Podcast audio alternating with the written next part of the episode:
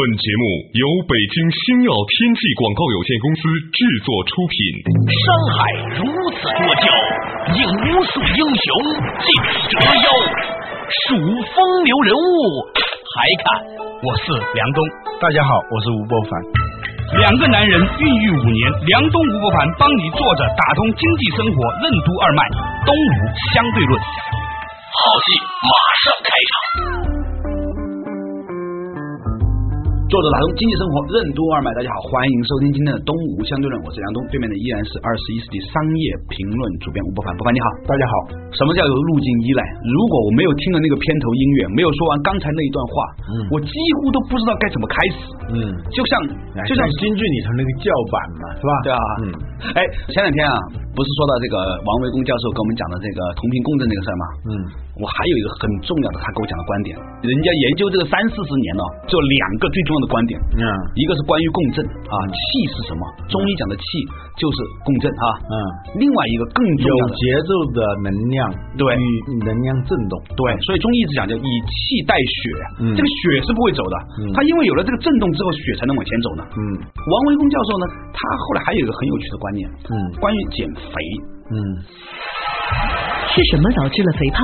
被脂肪包裹的酸水是怎样产生的？为什么说麦当劳本质上是一家卖可乐的企业？碳酸饮料为什么会致癌？体内二氧化碳的增加有何危害？抽烟为什么会提神？欢迎收听《东吴相对论》，本期话题：被贩卖的疾病之上期。现在说到这个万恶肥为首啊，就是一个人长得胖啊，嗯，他是很没有道德感的一件事情，好像感觉就是被宣扬的是吧？对呀，你很变态。来说比亚难民面前，你是觉得无地自容嘛，是吧？对对对对对。但其实呢，从另外一个角度看呢，胖呢的确导致了我们很多的健康的问题。嗯，你现在看到的人类的主要的这个健康杀手，从心脏病到脑血栓到糖尿病等等等，都和肥胖有很直接的关系啊。它不见得是因果关系，但它一定是有关联关系的。嗯，有些人就问了一个很有趣的问题，就说以前的人啊，也是吃很多碗干饭的，是吧？就为什么没有那么多人胖？嗯，为什么现在这些小孩子也没吃多少东西，他为什么就那么胖？嗯，我昨天看见那个电视新闻里头，嗯，说在美国通过了一个法律，在哪个州里头允许用手术的办法给儿童减肥，过去这是非法的。对，好像在英国就是不允许的。嗯，现在的肥胖儿童比例啊越来越高。我有一年去美国的时候，正好去的是美国南方，我发现美国南方的那个胖子啊，要比北方的要多得多。而且我也明白了，那美国的车为什么都那么大，那么大啊？原来是因为他胖子太多了，坐我们这夏利根本不行的。对对，你还搞奥拓，搞奥迪差不多是吧？然后呢，他们就做了一个很有趣的一个菜市场研究，嗯，就看到底什么叫。标，嗯，然后他们跑到菜场去看，把那个资深老母猪啊切开，呃，开了之后呢，猪肉呢分成两种肥肉，一种呢就是肥肉相间的五花肉那种，嗯，还有一种呢就是肚子上面的，还有那个内脏上面裹了一层层膘啊，嗯，那个标呢是一坨一坨的，嗯，有一粒一粒一粒的一坨一坨一坨，对对对，好，然后呢，他们就说这个东西到底是什么？嗯，把它切开之后看着，里面原来是一泡水。呃，他们都做了很多的研究，倒推啊，就然后去研究我们身体里面的脂肪。为什么很多女性减肥减到减减到最后，那个蝴蝶袖啊，就是手臂下面那个呀，还有小腹啊、臀部，还有那个游泳圈呢，游泳圈还有那个下巴下面的，都是减不掉呢。嗯啊，他提出了一个非常有趣的观察，嗯，说这一些脂肪为什么会这个样子，说为什么包着这方水，这个水到底是什么？嗯，他们去做了很多的定量定性的分析，然后就倒推，发现了一个惊天大秘密是什么呢？原来。中间抱的这个都是酸水，嗯，酸水怎么来的？你看看像当今的地球，说为什么有酸雨？嗯，实际上呢是由于二氧化碳排量过高导致的。二氧化碳在空气当中啊遇到水，然后呢结合呢就变成酸水。他说身体里面也是这样的，我们身体啊其实呢比古代的人有更多的酸呢，嗯，所以呢你比方说酸性体质是什么癌症啊、什么糖尿病啊、高血压的这个主要原因嘛，嗯，那这个酸水怎么来的？其实呢，就是身体里面的二氧化碳含量过多。当身体有了酸水之后啊，它又不能排出体外，怎么办呢？它会腐蚀我们的内脏。你看，要洗厕所的时候啊，那个什么硫酸倒在那个马桶上面，是啊，他就举这个例子。所以呢，如果这个酸在我们身体里面呢，它会腐蚀我们的内脏。身体为了自救，调动了脂肪去把这个酸水包住。嗯。这就形成了我们身上的这种脂肪。所以呢，他说，之所以这种脂肪是有害的原因在于，它不可能被减掉。你在减的时候呢，就算是瘦到皮包骨头了，这个地方它也不能释放，一释放，这个酸水一流出来，就导致全身的脏器的受损。嗯，我就问了，那这个二氧化碳哪儿来的？嗯，为什么以前古代的人没有那么多的二氧化碳在肚子里面？嗯，你要知道，一瓶二氧化碳的水啊，就我们称之为叫汽水，不止某一个牌子。嗯，你知道可以装多少的二氧化碳吗？嗯，那可能差不多是五十到一百罐的二氧化碳可以溶解到一罐水里面。嗯，而这种二氧化碳的分子很小，所以当喝到我们肚子里之后呢，它就立刻被我们的血液溶解，就进入我们的血液里面去了。嗯很难排出体外。嗯我们以为我们喝了汽水之后打嗝，他说他们还专门去检测过打了嗝和放的屁，他说里面含的二氧化碳含量是非常低的。这是科学家做研究，所以呢，我们的身体里面的二氧化碳主要来自于碳酸饮料。嗯这就是为什么那么多小朋友不怎么吃东西，吃的很少，他就是又喜欢喝碳酸饮料，而导致大量的肥胖，而那个肥胖的是那种不健康的肥胖，这是第一个原因。哦，我想起一个观点了。嗯，过去日本人说麦当劳是美国人发明的一种消灭其他民族的一个秘密武器啊。嗯麦当劳的那个食品啊，都是那种干了吧唧的嘛。嗯它是个商业模式。嗯就像说有的酒吧里头啊，它免费给你花生米。嗯吃花生米就肯定要就买他的饮料啊，买他的酒去喝。嗯，稍插一小句话，绝大部分这些花生米都是那些酒保啊拿手抓出来的，而绝大部分百分之九十九酒保上完厕所都是不洗手的 啊。继续继续继续。要不是炸的东西，嗯反正都是很干的，你一定要喝很多的饮料。那么小的一点儿汉堡包，他就给你那么大一杯子的那个可乐，是吧？他主要是卖可乐，肯德基跟百事可乐是连在一起的。对，所以呢，在麦当劳这种所谓的食品啊，其实是包含饮料的，它就有点像英特尔跟微软的那种关系。对你光有芯片是不行的，嗯你必须要有操作系统，对啊，所以麦当劳说白了就是在卖碳酸饮料。对，由于这种二氧化碳对我们的这种伤害啊非常巨大，所以呢，他说他在年轻的时候啊，在三十年前，他的太极拳的老师那个时候也不懂，没有这么多检测，只告诉他不要喝汽水，那个东西有毒。嗯他说他们经过研究啊，发现喝一段可乐比喝农药对身体伤害还要大。啊，那就是一种慢性毒药，简单的说。对，然后呢，他说这是第一种二氧化碳摄入。嗯嗯现在第二种主要的二氧化碳来源来自于抽烟。他说很多人都以为抽烟呢就是焦油把那个肺覆盖住了，或者尼古丁对大脑神经的伤害。他说其实他认为另外这个跟这个一样重甚至更重要的伤害是来自于，因为我们在抽烟的时候啊，燃烧的是纸和烟丝嘛，嗯但是你吸进去的每一口是纯二氧化碳或者是一氧化碳，嗯不会有氧气。嗯所以当我明白这个道理的时候，突然一下子就截断重流，戒烟成功三十五小时。所以博凡，我今天跟你讲为什么咱能救一个是一个，是吧？啊对 还是要戒烟。你原来跟我说了混合型的香烟不能抽，以后我马上就不抽混合型的烟了。对对对混合型什么叫混合型？是烟草加上那些纸染成跟那个烟丝一样颜色的纸，把它混在一起啊混到一起以后，纸的含量越高，焦油含量就越低。对所以说有的烟有什么十二毫克的，有十的，什么点八、点五、点三，甚至有点一的。啊点一的呢，就是就是百分之一的烟，百分之九十九的纸，都是其实不是抽烟，是抽纸、啊，抽纸啊，抽纸的那个纸的危害要比烟叶的危害要更大大得多，因为它是直接大量都是二氧化碳。而且它是纸浆嘛，在做纸浆的过程里面呢，它有很多的各种的化学的那种浸泡，它要漂白啊，什么乱七八糟这些东西是吧？甚至你也不知道这个纸是哪来的。所以好多人以为说抽这个焦油含量低的烟。害处就会少一点，错了其实啊，恰恰相反。对所以人家讲究的讲究的是抽雪茄，连包的那个皮都是烟叶。所以你看，抽雪茄的人，你看那个什么古雅马文化呀，古印第安人是吧？不都抽雪茄嘛是吧？当然，我们连雪茄现在也反对了啊。所以在节目里面呢，是强调低碳环保。所以呢，什么叫低碳？嗯，我们现在不是低碳生活啊？什么什么叫低碳生活？天天在讲少向地球排点碳，拜托，你的身体是你更重要的东西，首先向身体少排点碳。呃，什么叫碳？就是二氧化碳。对对对吧？低碳低碳嘛，是吧？对。好，第三个呢，他给给我们建议，他说，其实吃米饭呐、也会产生大量的二氧化碳。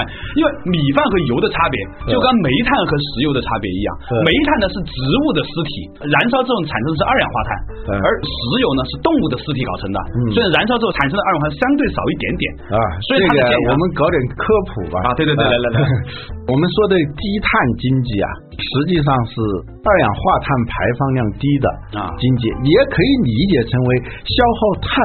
低的经济，对。农业社会它是不太消耗什么碳的，农业社会的主要的能源是太阳能，是吗？当然了，我以为是烧柴嘞。你看那个慧能不知道山上打柴，不是，那是二级能源了。第一能源是太阳，啊太阳通过它的能量，嗯，再转化为植物的这个能量，这就是碳。啊所有的能量，我们消耗的能量都是跟碳有关的。对，你吃的东西一定是能够烧得着的。哦，是吗？嗯，人体就是个焚化炉，把碳啊吃进去，嗯，然后排出二氧化碳。而植物呢，做的是刚好相反，它是把二氧化碳吸进去。以后把碳固化为植物，嗯，把氧气排出来，嗯，现在的所谓的环境气候危机呢，无非就是地球的分解二氧化碳的产能不够了。二氧化碳越来越多，这个植物包括树啊，包括各种各样草啊，它吸收二氧化碳的这个产能啊，赶不上趟了，所以就导致了二氧化碳越来越多。啊，说到这个地方，我突然补充一点哈，给大家有一个科普。这风水师那些搞风水的人说，如果你们家里面呢卧室里面有很多的植物的话，嗯，是非常危险的，叫他赶紧拿走。什么原因？因为到了晚上的时候啊，这个植物啊，它也是吸收氧气、排出二氧化碳的。哦，对对，所以呢，很多人在家里面，如果有卧室里面有植物，植物多的时候啊，他会失眠。为什么？因为氧气不够。为什么氧气不够你会失眠呢？是因为这个大脑是最不能缺氧的，它一缺氧呢，它就要死，它是比其他地方更敏感。然后当我们一睡着的时候呢，呼吸会变浅。嗯，他说，如果你呼吸一浅的时候呢，大脑就容易缺氧。嗯，所以呢，卧室里面有植物的人比较容易失眠。那一些有常年性鼻炎的人也会比较容易失眠，因为他这个吸进去的气不够，你知道吧？抽烟多的人他也会失眠，供氧不足。所以所有的问题都是一个供氧问题。哎，所谓抽烟提神，实际上是造成的那个供氧不足导致的，跟失眠。差不多的那种状态，所以就提神了。哎，据说哈，抽烟提神的其中一个原因，当然除了尼古丁它会刺激一些神经之外啊，兴奋之外，还有一个词就是因为它造成了身体的短暂性的缺血啊。对，缺血的时候啊，心跳一下就加跳，嗯，它崩血，嗯，因为我们血不够嘛。因为它吸进的二氧化碳，那个氧气不足嘛，氧气不足的话呢，血血心脏所要那个血氧排放量就高了，于是呢心呢就要跳得快一点，所以呢抽烟呢就跟跑步一样，都会让心跳加快的，嗯嗯。啊，就能够让人感觉很嗨，嗯。是吧？但是呢这都是一些自残的行为啊，所以呢我们在节目里面呢现在开始旗帜鲜明的请大家戒烟了好，暂时休息，马上继续回来东吴相对论。为什么说制造疾病在消灭疾病是美国的国家商业模式？英语中经济学和生态学为什么是同一个词根？我们应该如何管理自己的身体？制药巨头会故意延缓根治疾病的药品研发吗？欢迎继续收听《东吴相对论》，被贩卖的疾病之上期。梁东吴不凡帮你坐着打通经济生活任督二脉，《东吴相对论》。作者打通经济生活，任督二脉，继续回来到东吴相对论。我是梁东梁某人，对面的依然是二十一世纪商业评论主编吴伯凡。伯凡你好，大家好。对，刚才我们讲的这个低碳环保和吸烟和健康的这个关系啊，我们觉得说，实际上呢，它这个东西跟一个经济节目有什么关系？如果我手上有一些汽水公司的股票，我肯定会卖掉，因为我觉得这个观念一旦被大家接受的时候，将会是一个产业的巨大的变革。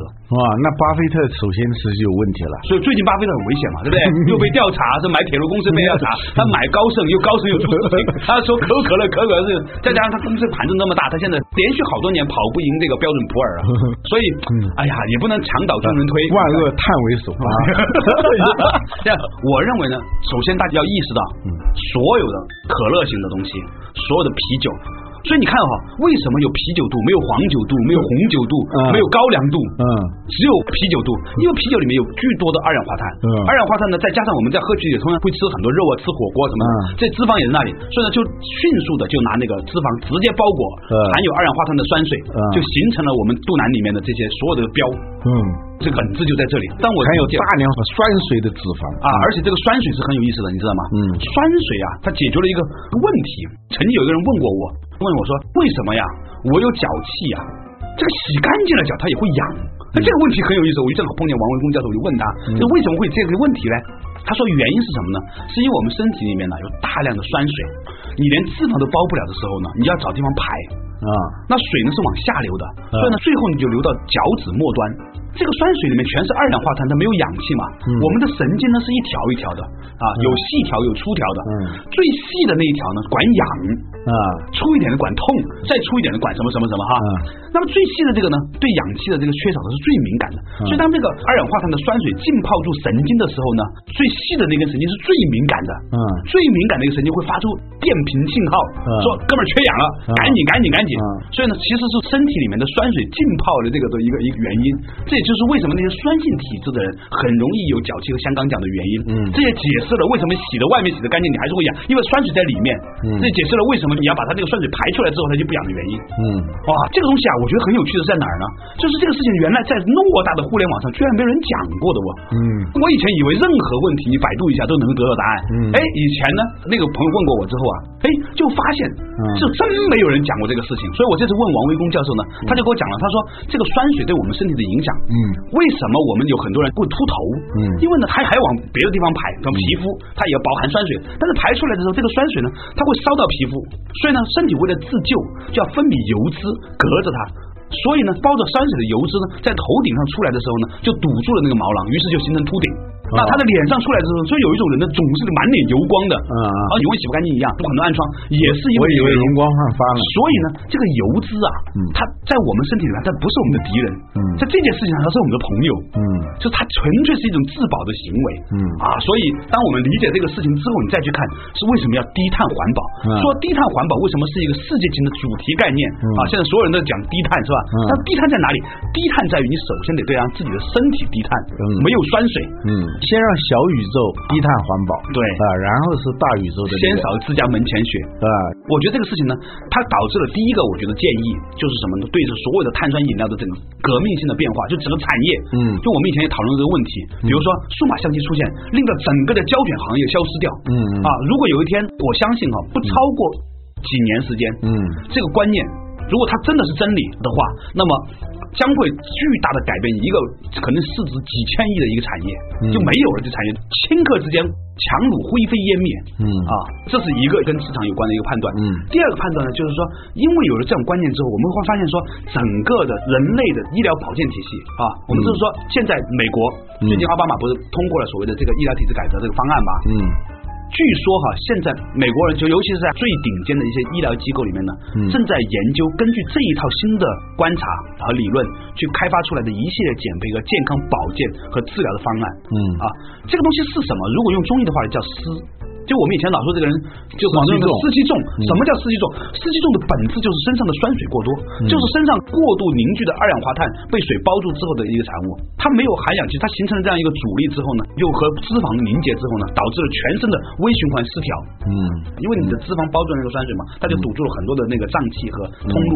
如果是从整个大自然呢，就是气候变化，各种各样的极端性气候出现；如果是这个里头这种生态破坏了的话，那就是极端性的气候变化，就是你的身体的各种病变。对，所以有中医讲叫天人合一啊啊！你看说，今天全世界很多地方江河湖海都富营养化，嗯，是不是叫绿藻蓝藻什么的？为什么富营养化？就是水里面的那种营养物质太多嘛。这跟现在糖尿病的这个数量在急速增加是完全一模一样的。就我们身体的河流就是血管嘛。对吧？嗯，有一次好像是马云就举了一个例子，他说：“你想想，如果地球是一个人啊，有一些家伙天天把你的骨髓拔出来，然后拿去烧。”就是石油嘛，嗯，然后呢，把你身体里面骨骼就跟铁哈这种东西拔出来，去盖房子搞房地产，然后呢，拿一些这个像水泥一样东西在你的皮肤上覆盖上一层，然后呢永远不掀掉。那女青年傻傻的跑去做面膜，做完了还得掀掉嘛，是吧？它永远不掀掉，是壳状的。你说如果你是地球，你要干嘛？你肯定要抖三抖嘛，是吧？抖三抖就不是地震喽。所以为什么要地震那么多？所以我们谈经济问题，经济问题的本质还是一个生活问题。嗯，对。说到这里我。我想起经济本来这个词嘛，叫 economy 这个 eco e c o 前面这个词根呐啊，economics 和 ecology 就是生态学，嗯，它两个词根都是一样的。为什么是一样的？在希腊文里头，eco 这个词代表的是家庭的持家治理这个家务。你勤俭持家，就修齐治平嘛，齐家治国平天下。对对，齐家你你你就是调配资源，把一个家里头的这个局面要弄好，总调度要量入为出啊等等。你要治好一个家，就要合理的调配资源，嗯，让它正常的运行。对，eco 是这个意思。所以呢，经济学讲的是如何调配资源。对，生态也是这么回事。大自然里头，它有一种非常合理的利用资源，不是人来用了，是它自己自身的有一个非常好的一个系统。来维持，所以那个经济学和生态学本身它在词源上是一样的，而且呢，你发现现在一个运行好的经济，它一定是内部生态很好的；一个坏的经济，它一定是今天一出，明天一出，不停的调来调去，是吧？那就一定会出大问题，嗯，是吧？我们现在呢是生态问题已经成为经济的一部分，实际上呢。要达到一种什么样的状态是好的经济呢？就是让这个社会自然的资源达到最合理的、最协调的运行。嗯，这就是经济的本意，也是生态的本意。嗯，包括我们的身体也是这样，经常搞计划经济，你要支配你的身体。嗯，你要大量的，我的身体我做主，是吧？你做不了主，你做不了主，最后你才知道是谁做主，是吧？对，你只是一个护林人，你是一个看护者，你是看护你。身体的管家而已，主权不是你。要说小了都是党国的，说大了都是宇宙的，是吧？上苍的，是吧？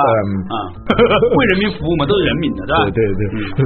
所以你不要滥用你的身体资源，对。同时你也不要滥用你的自然资源，让他自己去管理自己。最好的管理者就是我们说的那个天。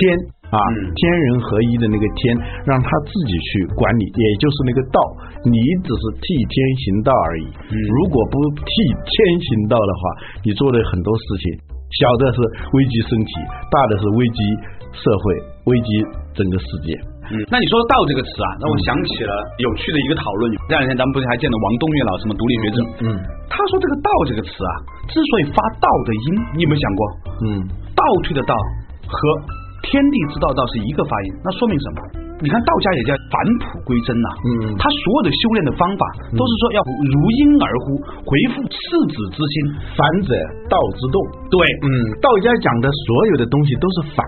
就是反是道的根本的东西，对这个反不是说我跟你唱反调，不是，它它是返回返回返璞归真那个。所以你现在看过来哈，我们已经到了一个需要反思的年代。嗯，现代文明释放出了巨大的生产力，嗯，然后呢也释放出了巨大的欲望。嗯，生产力越大的时候呢，为了要让这些生产出来的东西买，所以呢要刺激大家的欲望。哎，这就是所有的现在就美国国家的商业模式啊，就是用麦当劳用万宝路的香烟。用各种各样的东西制造疾病，然后再用这些大的制药公司来生产药物，而且这个药物呢绝不根治。你有没有听说过哪个西药是治心脏病能治好的？没有了。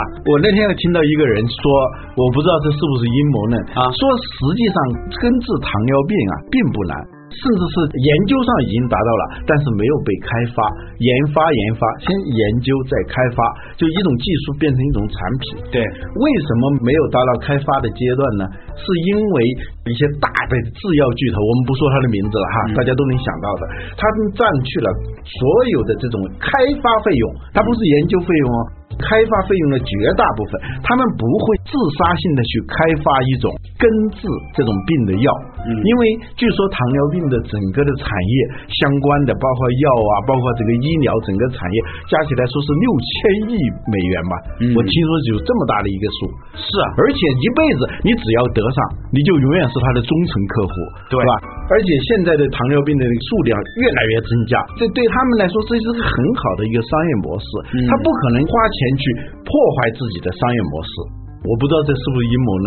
呃，从技术上来说，你说现在世界的科技已经发展到能上月球，能把人类毁灭那么多次，是吧？嗯，能够瞬间全世界黑客互相打扰，是吧？你互联网技术啊，航天技术啊，这都是很高精尖的东西嘛，总是不断的在发展。对，五年就发生一个实质性的变化。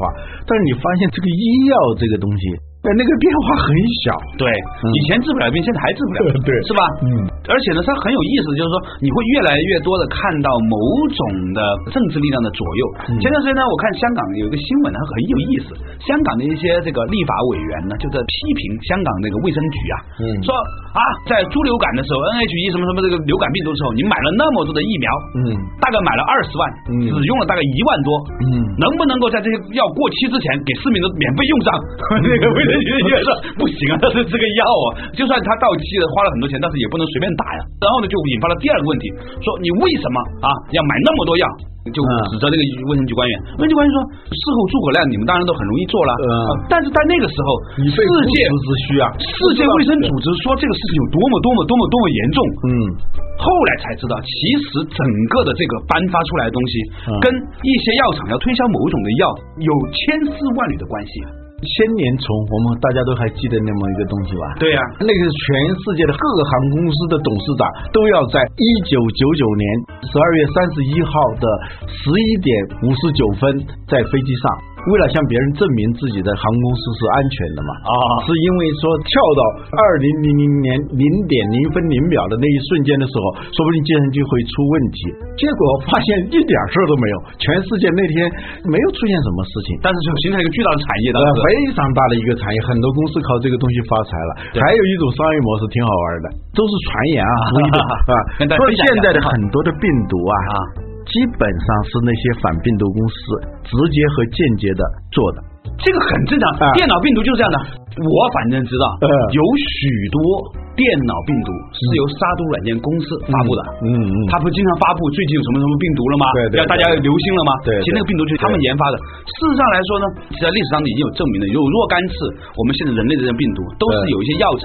他们自己做出来的，嗯，我觉得说大家一定要提高一些警惕，要了解一些道理，然后呢，才在这样的一个似是而非的年代呢，保持某种程度上的清醒。好，嗯，感谢大家收听这一集的《东吴相对》，我们下一期再见。我们的生活方式为什么是由商业模式决定的？什么是身体的医疗化？医疗产业化会带来怎样的危害？医疗体制改革为何难以成功？为什么现代科学的危机是在解决问题的过程中不断制造问题？医疗产业的商业模式为什么决定了人对身体的管理？明天同一时间，欢迎继续收听《东吴相对论：被贩卖的疾病之下期》。